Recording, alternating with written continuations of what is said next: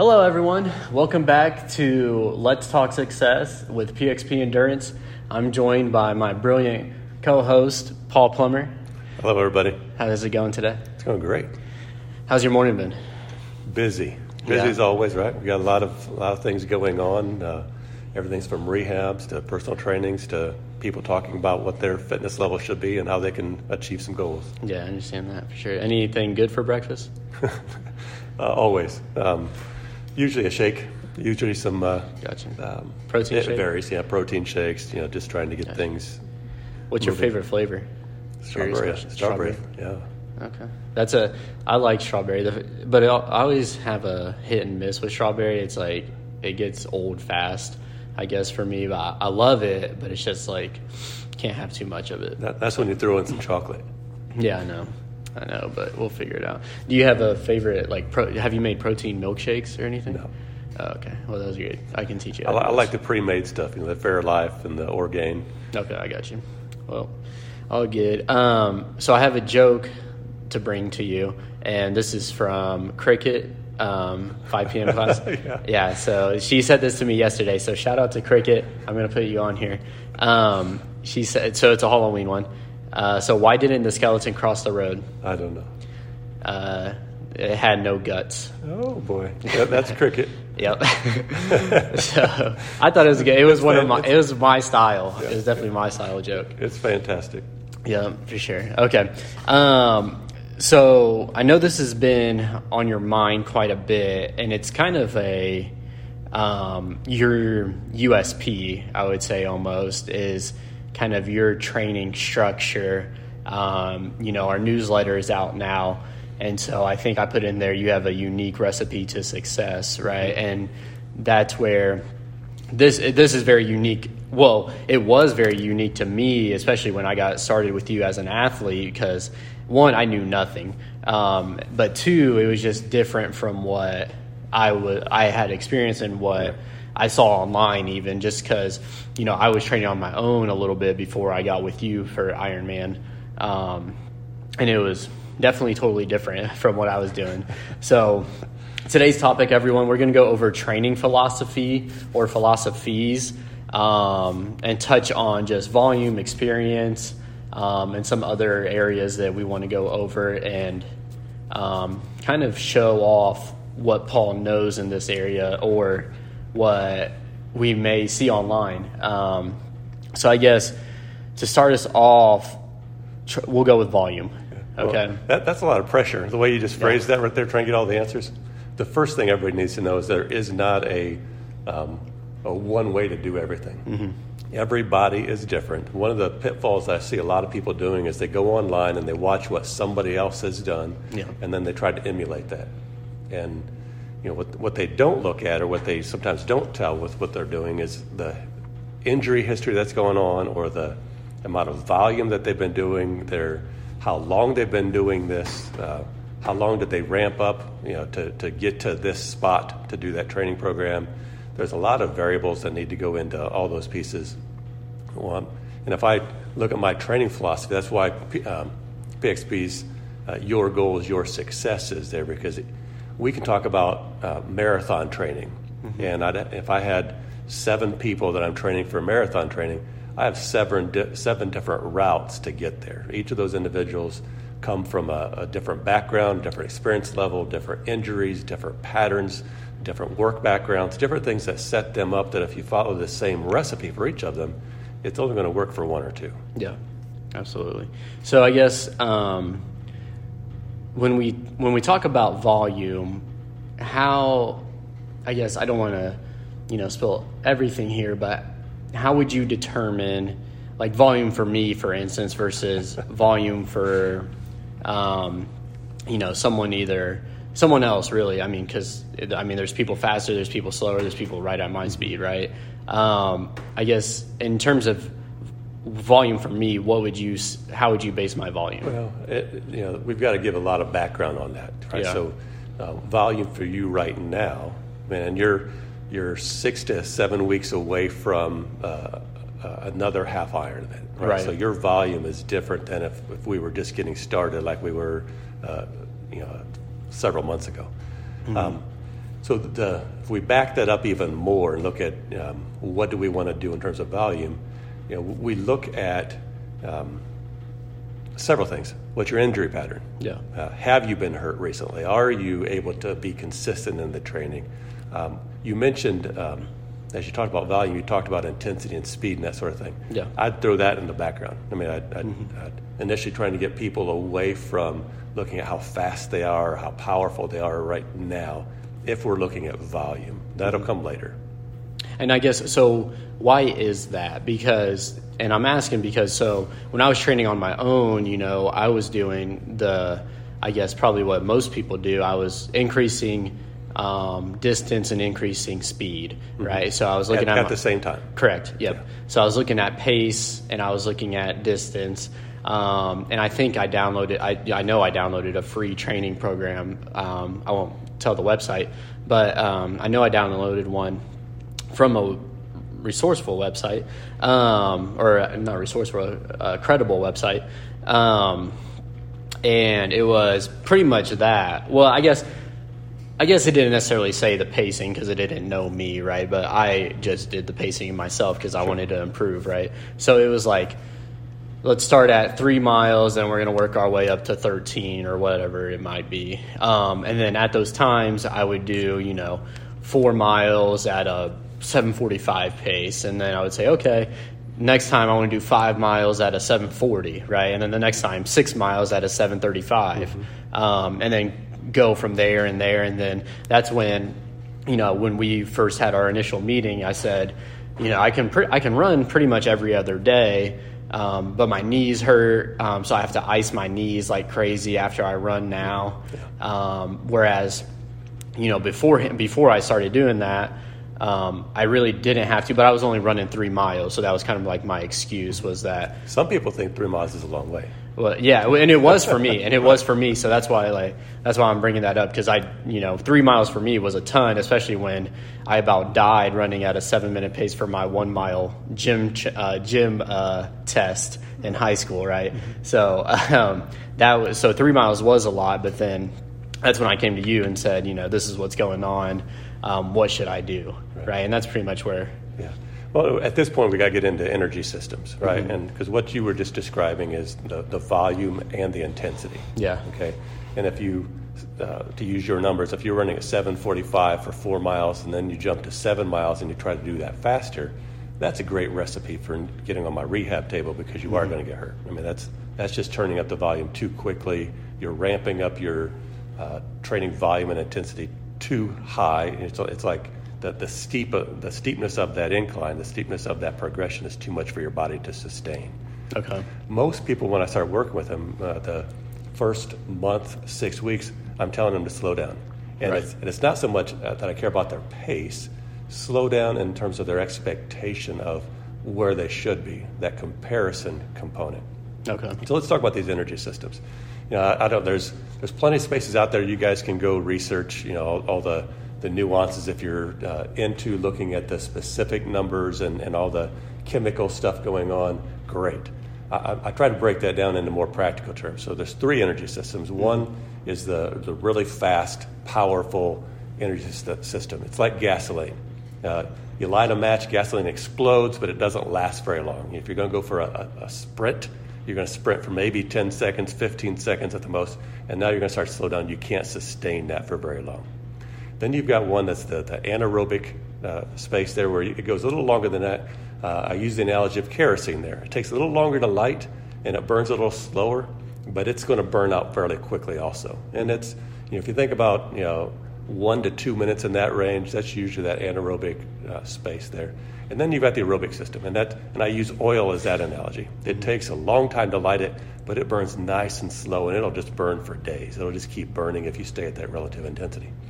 Most people like the, to burn the gas and the kerosene because it looks cooler. Right. You get to show off your paces, your intensity, and how powerful you are, but you don't really get to do it for very long. Mm-hmm. If I can get them to build a stronger foundation, which is the aerobic system, they can then build their body, build their fitness, build all those things as high as they want. If they don't build a strong foundation in that aerobic space, they don't really get to build very high, and that's when a lot of plateaus start happening, and people get frustrated and it's just not a good place to be. Mm-hmm. So if we get those three energy systems under control, if we get a, a, an understanding of gas, kerosene, and oil, and we want to burn oil more so if we're doing something more than a few minutes. Okay. Now, if you're going to go out and run a, a 5K, that's that's going to be your kerosene. You're going to push pretty hard. You're still going to get into your oil, um, you know, later on down that, but you're not really going that long. You're going, depending how fast you are. Some of these fast speed people are, you know, 14, 15 minutes, and you know, we, we are in awe of those guys. Right. Most of us mortals, you know, are that you know 20 to 25 range, and then then there's others that are out there um, much slower, but that's what they've got because that's what their bodies allow them to do. Um, that intensity, that uh, pace, at most we're talking about 30 minutes now. Yeah. And so on that aerobic system, there's not a whole lot of time to really get into the burning oil. We're, um, it, the race isn't long enough. I If we're you. doing something longer than a 5K, now we're really talking about we have to have a really strong foundation in that aerobic space, Mm-hmm. the oil.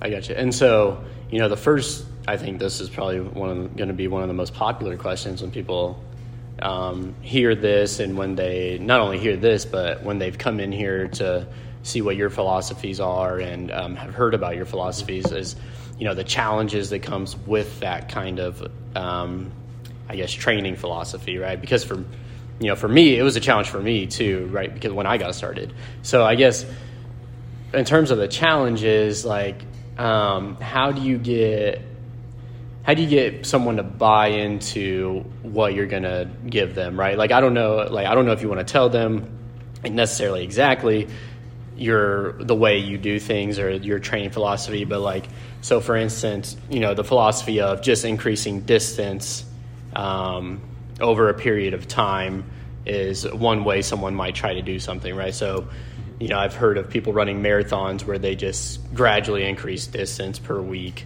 um, and get into that, but I don't think. You know, well, I know that's not your philosophy. Yeah. So, what's I guess what challenges have you seen with?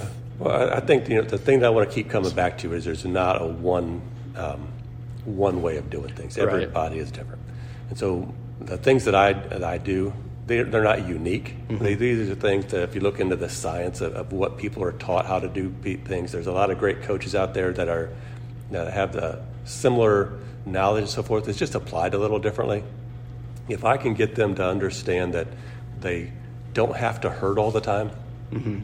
they don't have to be exhausted and tired all the time, and they can see the performances going up, they are getting faster, they are able to do longer distances, everybody will uh, jump on those pieces. And that, that's the, the key is being able to, to show the history, show that, you know, somebody, I've been with some of the individuals for almost a decade now, and they're still getting faster. Um, you know, they they like to say that they're like a fine wine; they're getting better with age. Yeah. But some of it is is, is getting that engine better tuned. The the way to, I don't know if there's a a way. Again, I want to keep going back that there's not a way to do things. But one of the things that I do with people is simply explain this stuff to them. Yeah. If if we can understand what the body needs, how the foundation is built, and I, I use a lot of different analogies. You know, if we're going to build a building, you're going to build a house, you don't start with the walls. You start with that basement, you start with that foundation, you build it, make sure it's nice and sturdy and strong, and then you start adding on the other pieces that you want. And even what the, once you've moved into that house, you still keep adding to it. You start painting the walls, you start tweaking this, you start tweaking that. That's the process of building your fitness. It's not a, hey, as soon as I finish this marathon, I'm going to be there. As soon as I finish this 5K, I'm going to be there. Now it's, okay, I'm building this structure. Now I'm going to add these other pieces onto it. Mm-hmm. The biggest struggle that I see is there, there's what people read on online. Right, You know, they, yeah. they, they go online, they see stuff, that's what you did. You know, there's a lot of good intending pieces out there, and, and that's the struggle. You know, if we're going to try to um, show people a way, you know, the, the easy way of doing it is try to find one that fits most of the people and say, here's what you got to do. And for most of the people, it might work. It's not the best one for everybody. Um, and a lot of people might get some benefit from it, benefit from it, but there's limitations to those things. Yeah. If you can do something that's tailored to you, that's geared toward your background, your injury patterns, your experience level, your goals, you can be successful. Gotcha. And so you hit a couple points that I hear a lot um, or see a lot of, and so you you said um, people running without pain, right? And I th- that's a big That can be done. Right? know that? I, well, it's funny because now that I'm with you, right? I, I tell people that and they look at me like I'm crazy. I'm like, um, so I'm like, yes, it's possible. You can run without pain because, um, It's you know, expected. It's not. It's not the anomaly. Right. And that's the challenge. And I, I'm mm-hmm. sorry about jumping on you there. No, go ahead. But the, the the thing that I see this a lot. pe- People come in. They've been running for a long period of time. They've gotten used to a certain lo- level of discomfort. They've gotten a certain age. They've gotten a certain ex- level, and they start self-negotiating. Yep. They say, "Well, if I'm going to do this, I've got to have this level of discomfort." You know, and what's really happened is something's changed in their structure. Mm-hmm. You know, they have an asymmetry going on someplace. Something's either too tight or not strong enough, or it's not activated. The motor firing sequence isn't isn't working well, and so they've got a mechanical flaw in what they do, and so then that creates discomfort. And as they keep pushing into those places, it just happens. And then they self negotiate. Well, it's not so bad that I can't take it. You know, they hear the phrase "no pain, no gain." I am not a fan of that phrase. If you're in pain, you need to not do your activity. Yeah. Having soreness, on the other hand, if you get some soreness, great, you, you worked out a little bit, but that soreness should go away rather quickly before your next activity, before your next workout. Certainly shouldn't be lingering and, and having you uh, elevate that level of soreness as you continue through things. Gotcha. And so, how are you? How are you overcoming that now? And um, just because you know you're successful and whatnot, but um, I don't think people know the challenge, the you overcoming challenges, right? With um, people coming in as myself. I mean, just saying, you know, this hurts, but I can run through it, right? Right. Um, for example, I just know a month or two ago, I heard a lady say that she has an issue going on with her foot um, and she's training for a marathon but she trains on her own you know and she thinks she has plantar fasciitis so she thinks i'm just going to run through the pain and this is nobody in here. Um, but she says you know what's running without pain?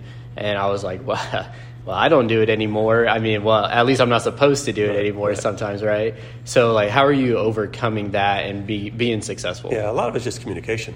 Yeah. You know, I can, you know, some of some of our listeners are going to be listening to the story right now and having the same reaction that if I was talking to them one on one.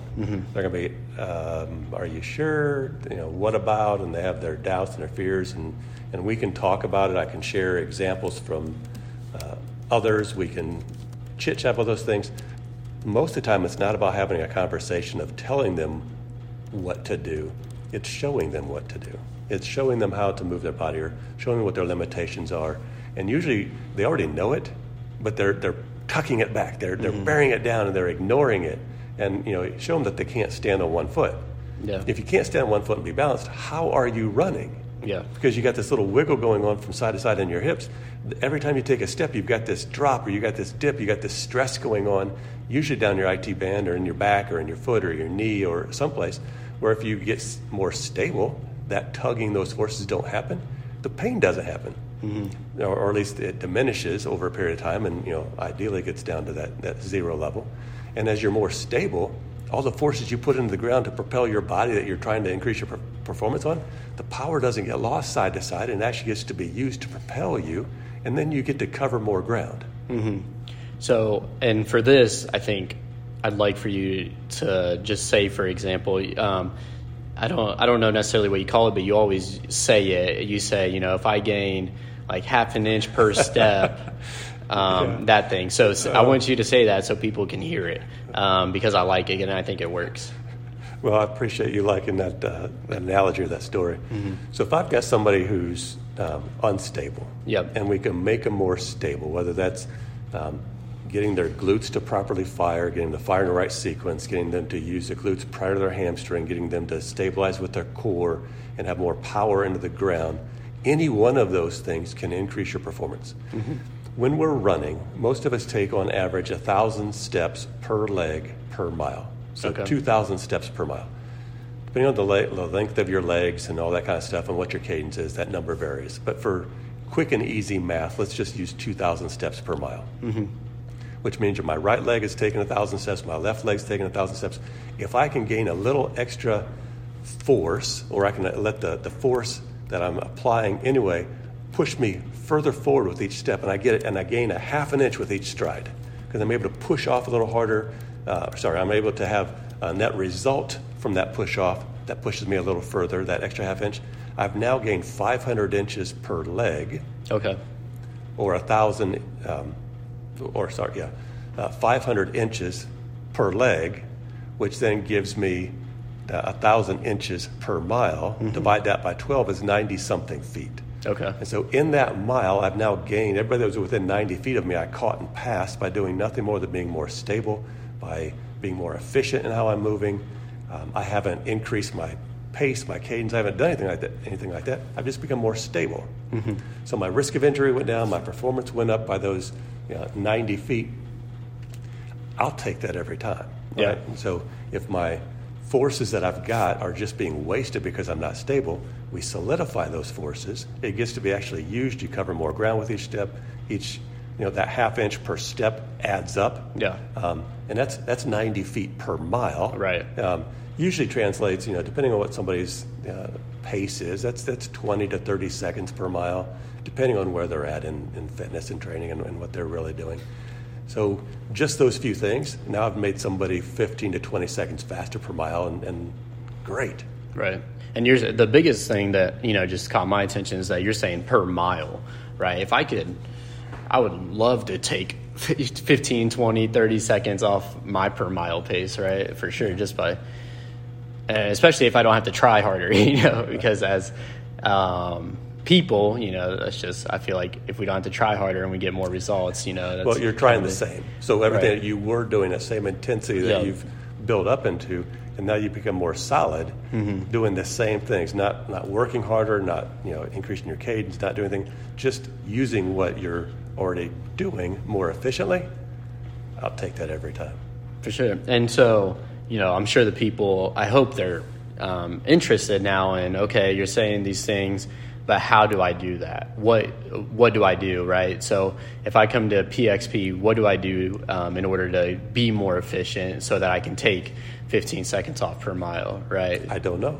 Okay. And so this is where this is where it becomes more um, complex and, and applicable to each individual. Mm-hmm. Some people come in and they've got a, a, a previous injury that doesn't hurt anymore necessarily, but they've got a limitation because of it. Mm-hmm. And so if we can figure that piece out and, and get the body more efficient from that, this happens.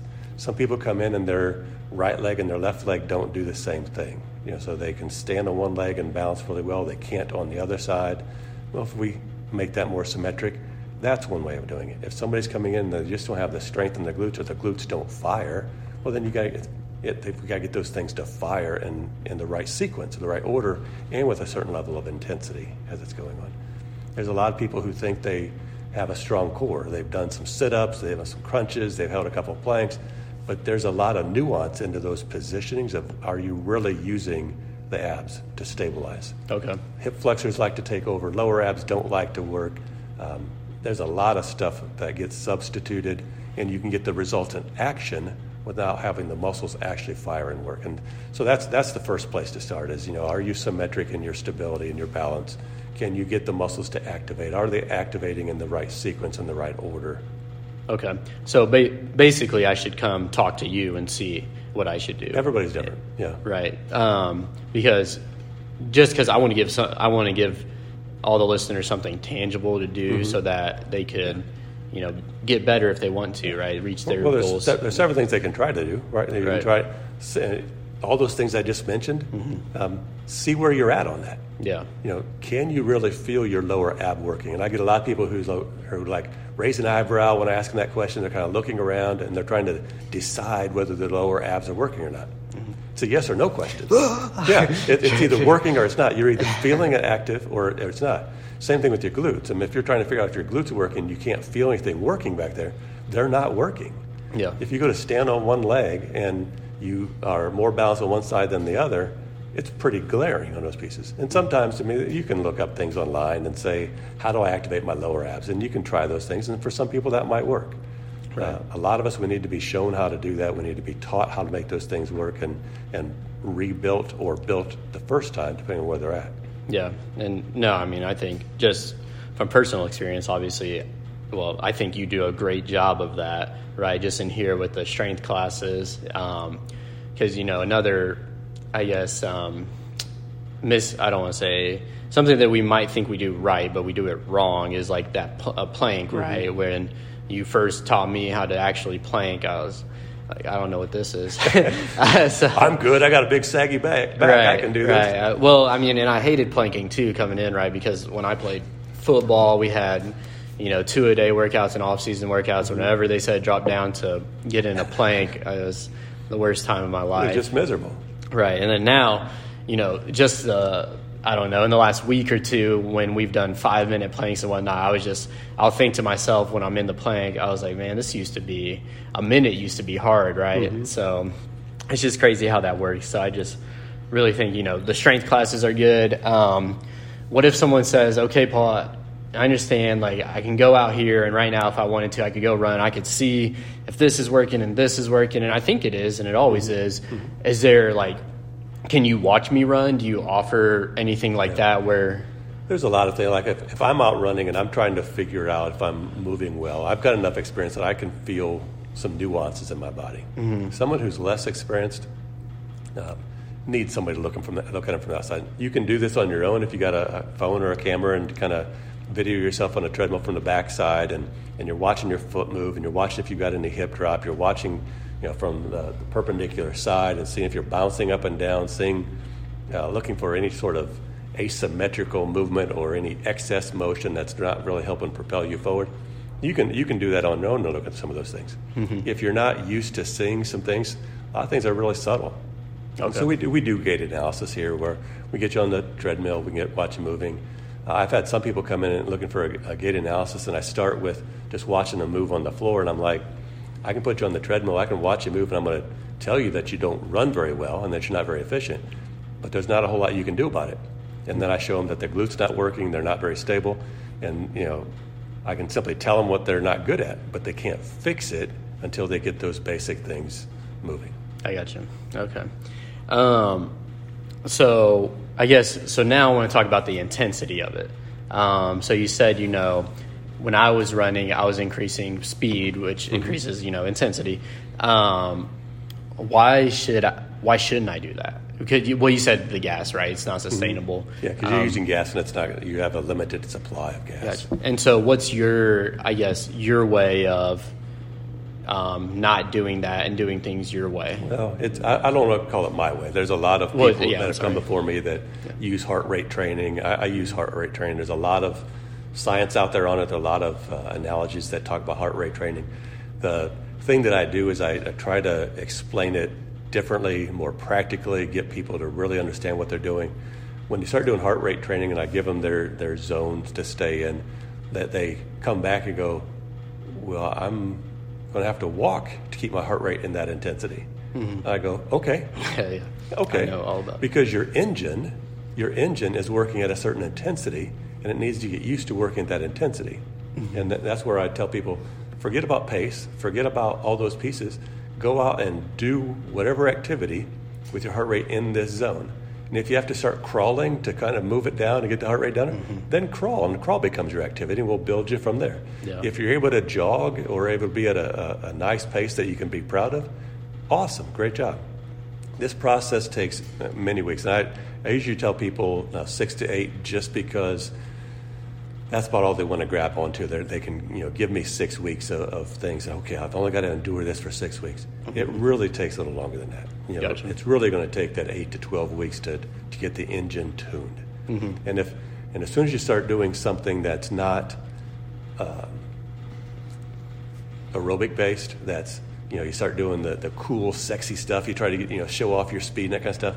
You kind of hinder that that tuning of the engine. Mm-hmm. And so we're talking about you know two months of zone two activity Yeah. of you know I'm going to call it long and slow. It doesn't have to be slow. I don't care about the pace, but at that intensity, whatever your heart rate zone would be, do all the activities in that zone. And eventually, what you'll find is you're doing the same intensity on your heart rate, but you're pacing becomes a little more attractive to you. Mm-hmm. The how it feels becomes easier, more sustainable, and you'll just gradually see that same effort level, that same intensity, where you get to go back to the paces or, or get closer to the paces that you would love to run. Right. And then once we've got that foundation set, then we start working on you know the intervals of, of speed, the intervals of that anaerobic space, and, and putting all the fitness stuff together to build or make that nice fitness house. Gotcha. And how hard is that to get people to do that? Because I know, because it must be extremely hard. Because obviously I had to do it, and I know how hard it was for me. But just coming from your perspective, because you, obviously you deal with a lot more people than just me, so it, it's very challenging. And, and the yeah. challenging part comes from it's easy to explain. Right. It's easy to. Um, from a logical perspective, talk to people about what it's going to look like. Mm-hmm. The problem is, or the, the challenge is, uh, they do it once or twice and then they feel less than. Yeah. They, they, oh my gosh, I'm so slow. Oh my gosh, and they start having all these pieces. So that it becomes the mental approach to it, mm-hmm. and that's where I think I do um, people a, a, good service of being able to give them the tools, uh, help support them in those places where they're not feeling great about what they're doing, and, and keep reminding them of why they're doing it. And there's enough other people within the group that have been there yeah. That when we get the rookies uh, started or the new individuals that come in, and you know, we usually have a, a mentor or somebody that we say, hey, do you remember when you were doing your zone two training and, and right. having the stories come out and, and people support them and say, it's going to be okay. I know it feels, and they'll fill in the blank there because it feels different to everybody. Mm-hmm. I know it's frustrating. I know it's, and whatever adjective comes into that space, just hang in there. Yeah. And usually about that six to eight week place in, in the about the sixth week place, they come in and they're like, oh my gosh, I can't do this any longer. And I'm, you know, get them to do it just a little bit longer. And about the eight week mark, they come in and, and they have a, a different perspective. Hey, guess what? I went out today and my, my heart rate didn't get above this level. I had to work really hard to get it to even go up to that zone two space. Mm-hmm. And did you see my pace? Yeah. And, and it's and it's just, it's almost like a little uh, uh, switch got flipped, mm-hmm. and, and things start to happen.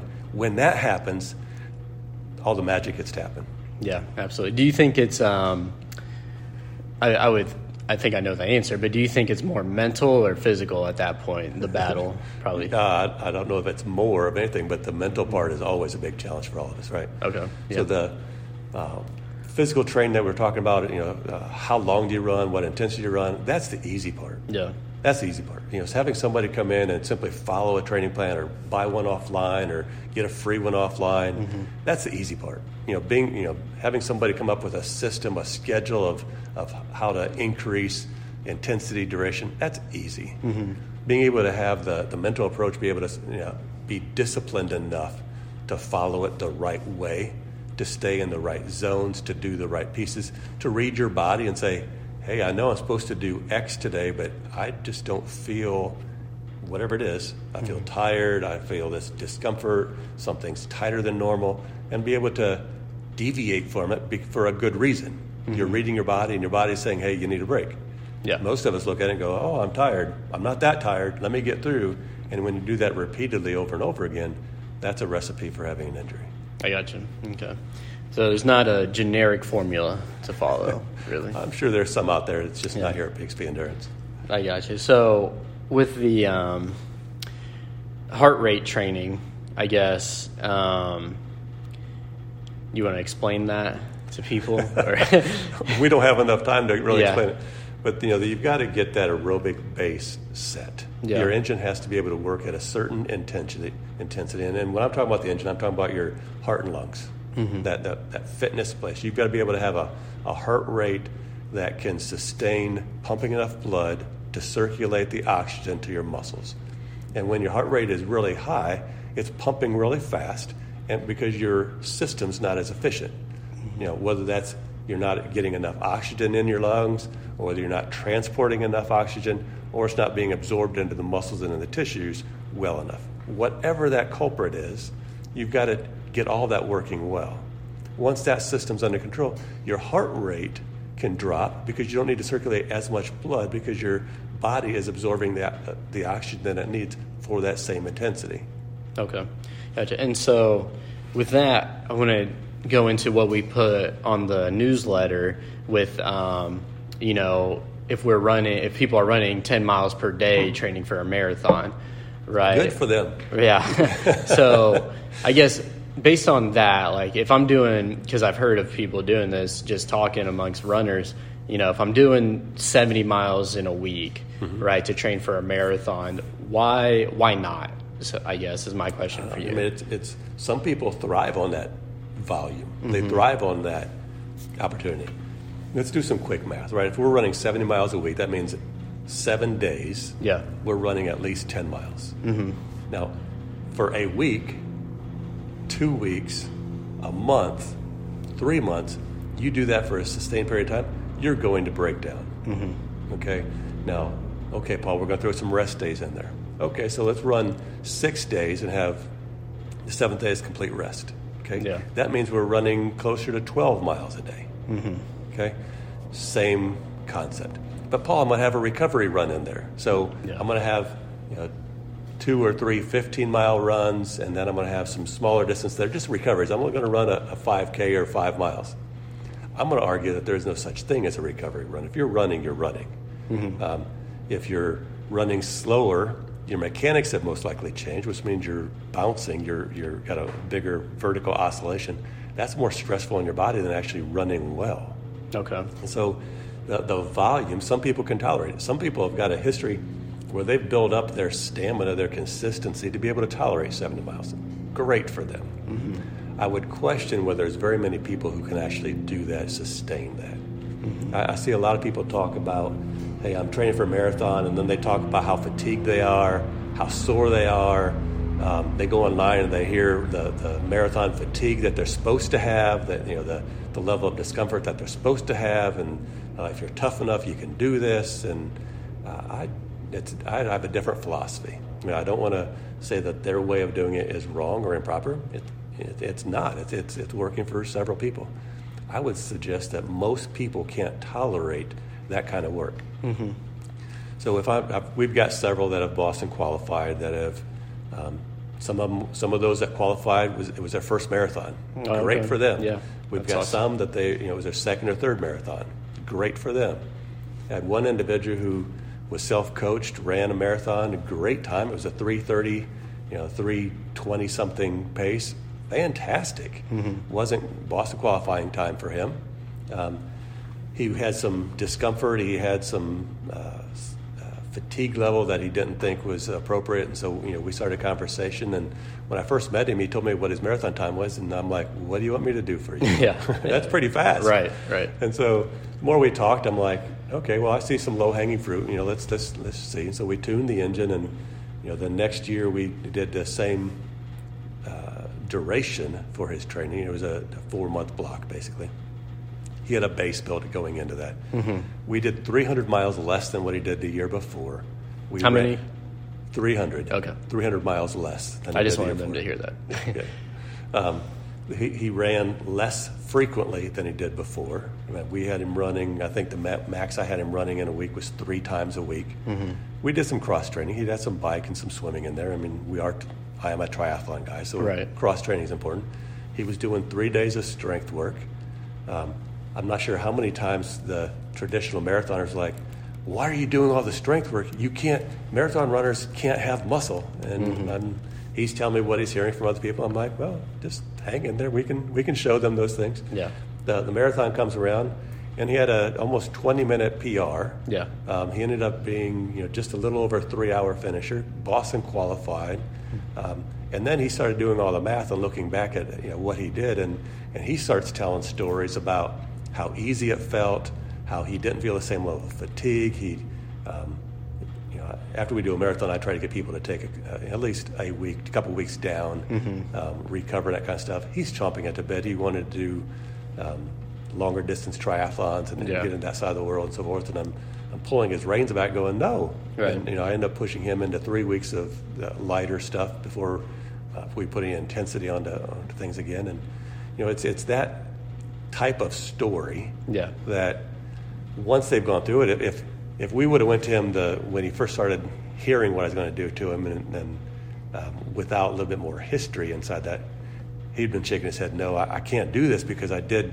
I only did this time with this volume. I need more volume. I need more intensity. I need, and that's what people think. It's it's not about more. It's about quality. Yeah, absolutely. Um, and that's what I lo- that's what I love about this entire place because just outside of here, that's what you know, kind of my philosophy is on other things at work or you know, just life in general. You know, quality over quantity. With that, I I love everything you just said with the individual that you use because you know, like you said afterwards, it was almost easy to do that, right? Now it wasn't easy, obviously, and there was challenges, but it was easier than before, um, and he didn't have that same fatigue, um, and got better. Um, went faster, right? And it was already a fast individual, which is insane because, in my opinion, it's always hard to get someone that's really fast to be faster, right? Like it's easy to get someone to go from um, a slow, what might be considered a slow pace, right, to a faster pace. But when you work with someone really fast, it's hard to get that individual to go faster, which is awesome because you know you said about twenty minutes off that And, marathon. that- and that's one of the traps we fall into, right? I mean, if we look at um, somebody's pace and Yeah. then we start comparing, that's the first place. If we look at another thing that you know we've got to do on this stuff is is stop the comparison. Yeah. because it's all about you, right? You know, if, if you know you and I when we got started, if I'd start telling you stories about somebody prior to you and what they did, you're like, okay, that's cool, but what about me? Yeah. and, and you know, you know, I try to meet everybody where they're at. I don't care what their paces are. I don't care what their intensities are. I don't care what their experience level is. I, all those things are just details. yeah, Meet you where you're at. Figure out what's going on, what your efficiency or inefficiency is. Teach you the right methodology, so to speak. Mm-hmm. Volume, consistency, you know, intensity, Yeah. and, and then just let it happen. right, for sure. And then I think uh, didn't he do a half Ironman like a month later or less or something? It was, I think, it was five, maybe six weeks. Six weeks, okay. So, which is pretty cool, just because you're not supposed to necessarily, you know, should because I, I think I've read online that you should after a marathon you should take so much downtime, right, and whatnot. Um, but that's pretty awesome, just hearing that story. Yeah, and, and recovery and downtime, I mean, that's, that's, I would give with the same argument, right? Right. Everybody looks at that recovery or downtime and like, oh my gosh, I got, I can't do anything. Oh my gosh, this is so hard because I'm not doing something. Mm-hmm. And I tell them to rest with intensity. Have the same focus in their recovery as that they do in their training. Yep. Uh, be deliberate. Be intentional about your training. Be deliberate. Be intentional about your recovery. Yeah. No, that was um, just to give insight from me. That was huge when you told when you told me that. Um, just because, well, because like I took it for me, I took it as a challenge, right? Yeah. Because because I love challenges. You went what? Rest? right. So it's like, um, and I'll try to. T- I tell people that that talk to me and whatnot. Um, and so, I mean, that re- that really changed for me because then I was like, okay, well, if he wants me to recover as much as I train, then I'm going to go at this thing all day, right? So, so that's where you know I started stretching like crazy. I started doing all these other other recovery pieces with whether that be cryotherapy and infrared sauna. Um, you know, massage guns and and the recovery boots that we have here, right? So that's just where I think, um, Yeah, and those things don't need to be done just while you're recovering. They can be done Yeah. while you're in your training to help maintain your fitness, help make sure things are working the way they need to. yeah, which which is what I tell people is what I do. I was like, you know, I have my sauce that I use from from you, right? Because I get all my um, training from you and whatnot, and I do that. But I'm like, you know, I do it this way because then if I recover as hard as he wants me to recover, then I can do more and whatnot, right? Uh, so that's just where I think it's fun to see that, um, and you know, very critical from what you said. You know, recover with that same intensity. And, and you just hit on something that you know I, I don't want to gloss over because it's really important of what you just said. You know, I'm, I'm going to give you guidelines, and Yeah. if I'm coaching somebody, if I'm working with somebody, I'm not a dictator. I don't want to tell you what to do and have you be a robot. Right. I want to give you these guidelines. I want to give you this structure. I can't feel what your body feels like. I'm trying to describe what um, good and bad or you know, indifferent things are. Then you've got to make those decisions in that time period of, you know, should you go out and do this run? Yeah. You're in a run and you know it's scheduled for a, a seven mile run, Mm-hmm. and at mile four you feel some discomfort that you haven't felt before. Should you finish? No. Well, sometimes, maybe. Mm-hmm. Yeah. Depending on what it is, maybe it's not. It's really not anything negative. It's something's just not feeling right, and you can get through that and be safe. It's just one day. Mm-hmm. If you've got an intensity to that, or it throws off your mechanics, definitely don't walk back. Call Uber wherever you're at. You know, got your phone with you. You know, get a ride back. Yep. Um, you don't have to finish every run if you've got something going on. And I use the term smart jocks. You know, I, I don't want you just being a robot and doing something just because it's on your schedule. Don't just check the list. Think about what you're doing. You know, that's where we go back to the intentionality. Of those pieces. And I want you to be able to internalize it, apply it to you. I want to help teach you how to apply that to you. Um, when we do that, when we have that partnership, things work really well. Yep, absolutely. I think, and you just reminded me of that, um, just because I've done it a couple times where I found out the hard way if I should um, continue to run or not. I think we should, that's the real walk of shame. I think that should be the real walk of shame for that because that's like the worst walk in the world when you go out like literally when you go out and run four miles and you have to walk those miles back it's oh my gosh i dread it so much because i've done it, It right miserable. because I think I, I would hope that we've all done it because Yeah. that means we're making good decisions in, the, in that moment. Yeah. So it teaches you. they definitely teach, especially if you're like me and you don't carry your phone on you or you don't have the smartwatch um, like enabled or whatnot because mine doesn't make phone calls and texts for some reason. Um, and I don't carry my phone on me typically either when I run. So it's like, well, this four mile walk is about to be forever. So- And, and some people aren't, you know, are, I'm going to call it disciplined enough to do that. They're Right. like, I got to get back. I don't want to be out here all day. I don't want to walk all the way back and take this amount of time. And so they push themselves into that to jog back, even though they're uncomfortable, they're in pain. And that's just making it worse. Yep, no, it's true because I've tried, right? Because I know. on my on my walk to shame, I'm like, well, I got to get back, so I'll start to go again. I'm like, oh, nope, I can't because it just hurts so bad, you know. Yeah. So that's where that's the walk of shame for me. Um, but you mentioned another piece in there when you um, were talking about the individual that Boston qualified. You said cross training. Um, and obviously, you know, like you mentioned, you do triathlon and I do triathlon. What are, I guess, what do you think about cross training? Yeah. Well, cross training is great, right? Yeah. So, so I'm going to make a point real quick. I don't try to convert everybody into triathletes. Yeah. Okay. Um, there are a lot of people who come in who didn't have triathlon as their their goal and so forth, and you know now they are doing you know different distance triathlons um, because they didn't believe they could before. Yeah. Or so forth. So as we start talking about cross training, I just want to make sure that I- everybody understands that I I don't try to create triathletes just just because. Okay, it's not a requirement. The uh, cross training, however, is very important. You know, if your body does one thing day after day after day, and that's all it sees, it'll adapt to that stress. If I'm a uh, an assembly line worker and I use my right arm to do the same thing over a period of time, that right arm is going to get damaged in some sort of tendonitis or some sort of ache and pain and so forth. If that person uses the right arm and left arm and they move across the line or they do something different, that's not as likely to happen because they get built in rest, they're using their body differently. Same thing with running. If you're just running, you're going to get some patterns that develop. If you have some cross training, whether that's yoga, whether that's a flexibility and maintenance piece, whether that's strength training, whether that's uh, biking, rowing, swimming, the list is endless. Um, you can get your fitness level up because as long as your engine, your heart rate, and lungs are working at a certain intensity, it doesn't really matter what the mode is. Okay. Now, if you want to be a runner, you need to run, right? You can't you can't do all rowing. Right. Get your fitness level up, and then go out and run, and not expect that to not be perfect. So there needs to be a, a balance in there. There needs to be uh, a way to push the fitness level up without creating those asymmetries, without creating those patterns that happen. And cross training does a really good job of uh, minimizing those. Okay. What's your favorite form of cross training, just for you, not like as a general for the public? Uh, I don't know. I mean, I, I'm I like swimming and biking and strength training. So Well, for me, that just that just fits in. If I'm going to pick one of those, I, I like cycling better than than swimming. Okay. Um, mainly because I'm better at it, and that's what Yeah. we all do, right?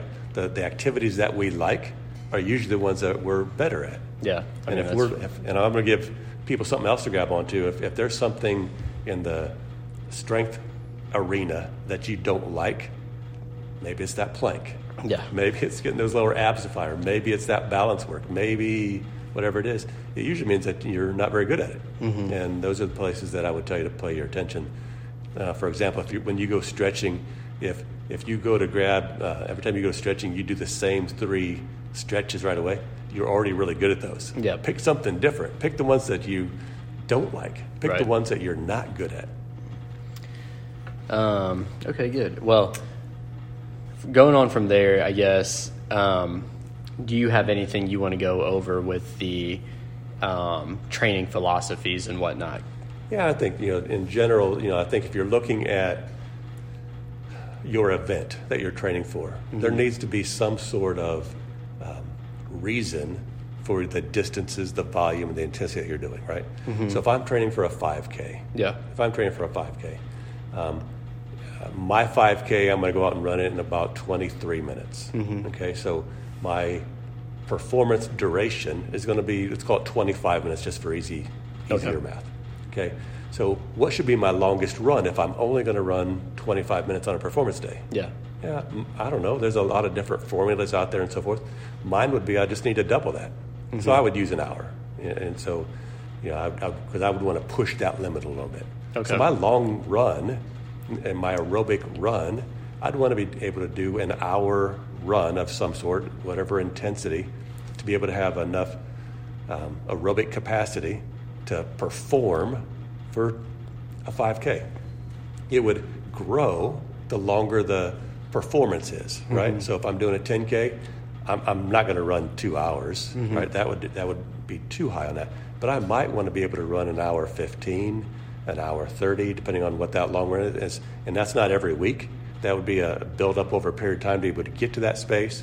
I'd want to spend a lot more time, about half that distance um, of more power stuff, you know, once we get into the pieces. So, for example, if I'm going to um, be jogging or doing an aerobic run and my aerobic pace with my heart rate in a certain area is nine minutes. Mm-hmm. Well, uh, that's what I do my hour in. Yeah. Okay. The in more intense stuff, I might be running at eight fifteens. I might be running at eight minutes. I might be running a little faster. I'd love to be running a little faster uh, for shorter distances. So maybe I'm doing mile repeats. Maybe I'm doing two mile repeats. Maybe I'm doing whatever that space is to work on my leg turnover, to work on that anaerobic system. Um, maybe I'm doing speed work, mm-hmm. you know, 100s, 200s, 400s, all the way up to 800s for a 10K or a 5K. My speed work for a half marathon or a marathon, I'm not going to do as much 400 repeats. Right, yeah. Um, I'm going to do more mile repeats, you know, you know, two mile repeats. If I'm doing marathons, I'm going to do more 5K repeats, mm-hmm. right? You know, you know, that smaller um, duration that we're looking at somebody's goal, that becomes now a repeatable place the longer the uh, distance is. Gotcha. I'm, I'm not one that buys into if I'm running a marathon that I need to get myself into the 50 to 70 to 100 mile weeks. Mm-hmm. Um, as we've talked earlier, just about sustainability. Right. And, and I, I, really wouldn't, if I'm right, running a 10K, get into much more than a, a six, seven, maybe an eight mile long run. Mm-hmm. And that would be my long run. And right. I'll be building up to that space. And so everything's relative on that. And, and as you get into the tri world and you start looking at that, now you've got, you know, uh, Olympic distance, you're looking at a, a, two and a half to three hour duration. So you've got, you know, three sports that you're trying to manage inside of that space, and you put bricks together and get into half, uh, half iron, full irons. Now you've got everything from five, six, seven hour half marathons to uh, 10, 11, 12, and longer durations out there. So you've got to get the body prepared to be able to do longer stuff based on what it is. And so if I've got somebody training for a full iron where they've got a marathon at the end of that, yeah. I still don't have them running high volume stuff because I just got to get the engine tuned relative to all those pieces. Okay. They might have several hours of activity, but they're not putting in the same pounding. I got you, and that's and that's kind of what I want to ask now is that so if I am doing going off of your 5K example, if I am doing a 5K, you said you know, I might do so say a little over. An, I might do an hour, hour and fifteen running, right? But how that would be the 10k up to an hour 15. It'd be an, an hour. Oh yeah, five 5K. 5K is an hour. Yep. Um, how often would I be doing that? that would that would be your long run for the week. Right, and what and so I meant what other runs would I have that week? Uh, I mean, you need to uh, work on the gas, which would be that speed work. Mm-hmm. You know, so your your things that are, you know, one two minutes. You know, sometimes it's a little shorter speed work. You know, on a 5K, you don't have the same speed work if you're going something that's uh, an hour and a half or longer. Right. Um, so you got to get that energy system. You got to get the gas energy system working. You need the kerosene energy system working, and then the oil is what we were just talking about with that long run. Mm-hmm. So am I working that um, gas five days a week then? uh, uh, if you are, please take one of my rehab cards. I'll see you Yeah. here in a couple of weeks. Right. Yeah, and, and no, the answer is no. Okay. Um, if you're doing that high intensity stuff, maybe once a week, maybe once every other week, depending on your experience level. Mm-hmm. The kerosene system, you can hit that once a week Okay. because it's not quite as intense. And you can hit the long run once a week. And, and that's where if I'm training somebody on their runs, you know, two to three runs a week is what, what we use. Now, as most of you heard that, some of, some of uh, other individuals are going to go, they just stop listening. Yeah. Because they heard two runs a week. Yeah, I I can't. I can't increase my performance on two runs a week. Um, it's not the only fitness thing that you're doing. That's where the other cross training comes in. That's where the other pieces happen. You're just not destroying your body Right. uh, as much. Yeah, but no, I just that's why I just wanted them to hear that again, just because I think it's very important for people to hear it, especially when if because I've had people come up to me and ask me, you know, how do I get faster? You know, what are you doing, right? And I'm like, well, I'm only doing this and this. Um, they're like, what? I'm running every day. I'm not, right? And, and I see that a lot. People that have started to plateau, you know, that's that's usually the first thing I, can- I can almost tell you verbatim what our conversation is going to be. Mm-hmm. I start asking them what, what they've been doing. They're like, well, I'm running and I'm really working hard and I'm doing this consistently. I'm running five days a week. I'm running six days a week. I'm running seven days a week, and I just can't get any faster. And then when I can really get them to look inside and talk about how tired they are, what their fatigue level is like, it's really high. Yep. And they don't have enough recovery, and they just can't work. Right. No, yeah, and I just once again, I just wanted people to hear that that they don't have to hurt and they don't have to do so much to accomplish whatever it is they want to accomplish, right? So, It's counterintuitive. I, I don't know how many of, of you all, when I first start talking to you, you give me the look, and you're, you're looking at me with those eyes, and then you're kind of going, okay, well, he's supposed to know what he's talking about. Well, I know there's other people who have done successful things. I don't think that's going to work for me. And then I've, I've been fortunate where uh, many of you have just continued and, and had faith and listened to it, and then you get into it, and we get to that event. You do what you do. Yeah. You, you smile when you cross that finish line, and then you look back and you're like, wow, I didn't realize how much I was, and, and all the words come in there. Whether it's, I don't like to use the word overtraining because you know it's it's a it's a misused word. Um, but uh, I didn't have to work so hard. I didn't need Right. to be as tired as what I was. I didn't need to have all my focus in this area. And it's counterintuitive to do less and go faster. which I mean, which is just so nice, just coming from my perspective. It's you know super nice to not have to run every day, honestly, right? Well, some people love to run every well, day, I know, but- and I know some people do, and that's and that's great, but it's not my thing, right? So like coming in, you know, I would have thought to train for a half Ironman or even a half marathon because I've done a couple of those now that I was going to be running all the time, right? Mm-hmm. And to not have to do that, I mean, Well, most of the training plans my out there, yeah, most of the training plans out there have you running five to seven days a week, and Yeah. a rest day here and a rest day there, and they'll talk about cross training, and right? And that's it's, what it's worked for se- several. Yeah, and that's and that's what I was doing. You know, like I said before I came in, I was running every other day for sure, and every other day when I shouldn't have been. Right, with my knees being the way they were, and Right. so I was just doing too much. But um, you get on all that? Yeah, so I just want to. I just want to make sure that I'm now summarize that really well. Mm-hmm. I'm not suggesting that people shouldn't run more than two or three times a week. right. Some people who have built up the consistency, who aren't hurting, who have good mechanics, enjoy that, Mm-hmm. and and it, great, have a you know do what you enjoy and so forth. But if you've got the aches and pains, you're hitting that plateau. There are other ways to go about it, and one of the misperceptions out there is that you've got to just go harder. Yeah. You got to hit that wall harder. You're not training hard enough. You're not intense enough. You're not tough enough, and that's usually not the case. Yeah. Awesome. Cool. I think we've given the people enough um, of the meat. Uh, I want to get into the dessert, um, the fun stuff. It's, Um, it's Halloween. Will you bring some candy? No, no, I've had too much. My what was nice was my apartment complex. They like they put candy inside of our like stairway cases, and you could have. I was like, oh no, because like literally, dude, it was this huge like table of candy, and it said, you know, grab a bag and fill up a bag if you want to. And I was like, I'm, I'm going to take this whole thing. um, so No, I'm good on the candy. But Ironman Florida is this weekend It is um, It for you um, and others that are joining. Yeah, and so when people hear this, it, it'll be the it's already happened. Yep, it's already happened. but we've got several individuals running Monumental this weekend, um, trying to qualify for Boston. We've got some half marathoners. We've got some uh, shorter distances running. We've got individuals going down to Disney uh, and running that series, the 5K, 10K, and the half half marathon. Oh, is that this weekend? It's this weekend as well. Um, we've got several of us going down to Ironman Florida. Yep. Um, there's a couple of us that this is our second in the last six weeks, and so as we talk about recovery and that kind of Mm-hmm. stuff, um, you know, being able to do two large events, you know, a month and a half apart. I mean, it's uh, just blessed to be able to do those sort of things. Yeah. And you know, some of it is you know, a lot of hard work in Mm-hmm. the training to, to have a fitness level there. Some of it is really hard work of uh, not doing the training so your body can recover, Mm-hmm. uh, doing the, the boring stuff with the flexibility and the Yeah. uh, strength work to uh, have a body that can sustain those pieces. Emphasis on boring. Yeah, I'm, I'm not 26 anymore. Yeah. Me neither. Me neither. Uh, so, what I want to ask from that is do you have a favorite pre race meal? No.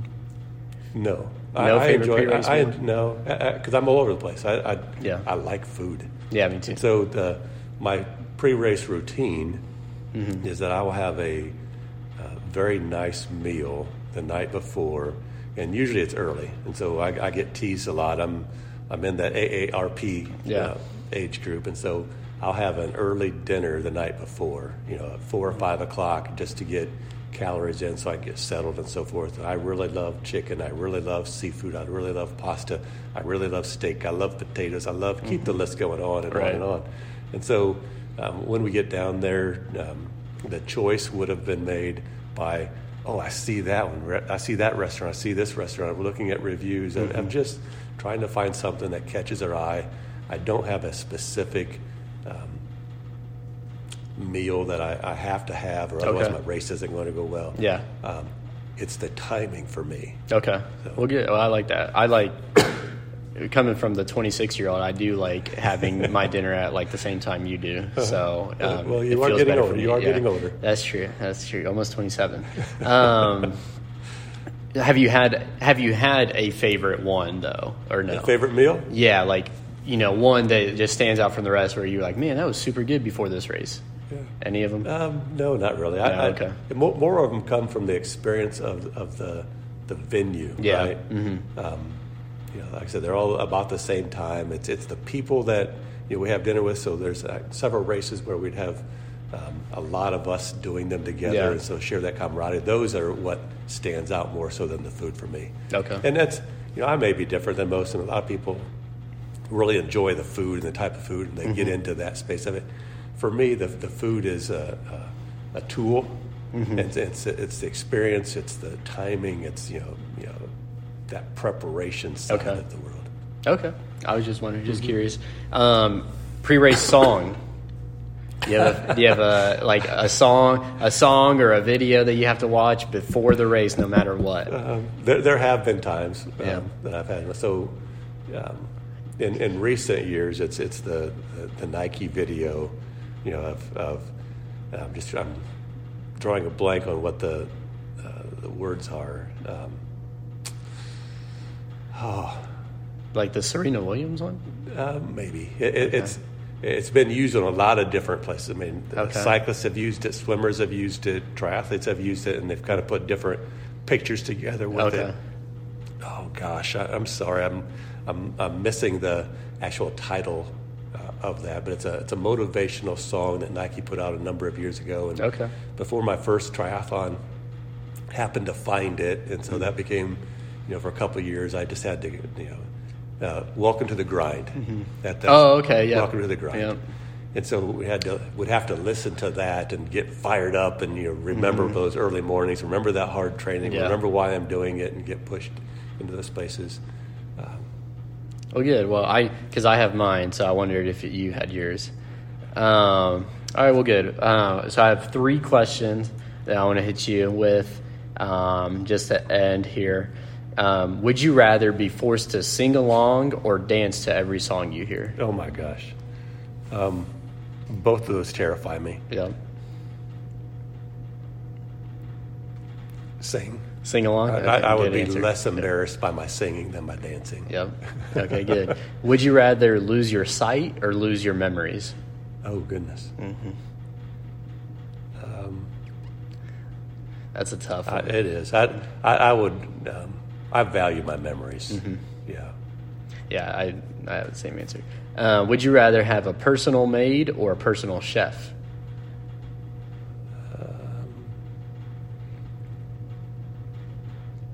I can cook and I hate cleaning, so a maid. Maid? Okay, well, there you go.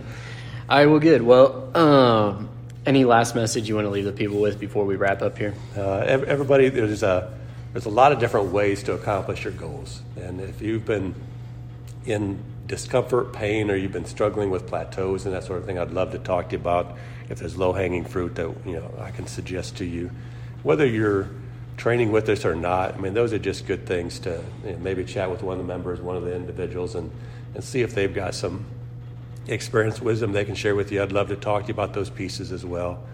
Um, there is not one way to to answer those questions, and it takes a lot of work. Awesome.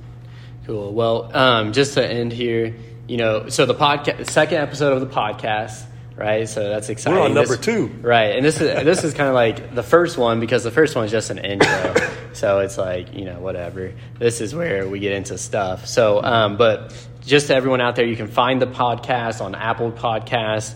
Um, it's officially out. It's officially out on Spotify. And then if you want to listen and or watch, um, you can go to our YouTube, the PXP Endurance YouTube channel, um, and find it on there. And you know, share this with a fellow runner. Right? Um, we talked a lot about running um, today. If you share it to a friend, um, share to your Instagram, we'll repost you.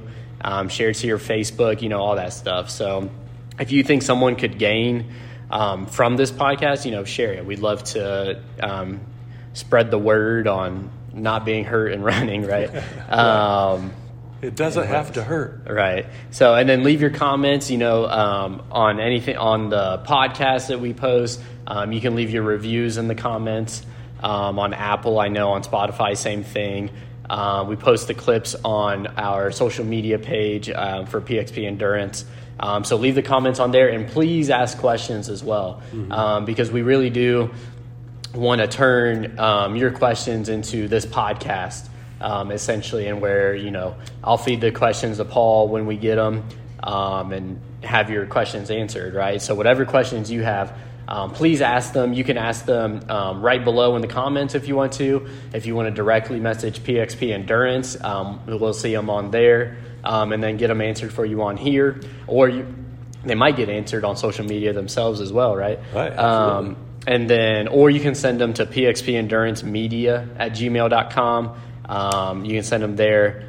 Um, but yes, leave your reviews, leave your ratings, um, and share with a friend. So we hope you enjoy it. And that's all for today. See you, everybody.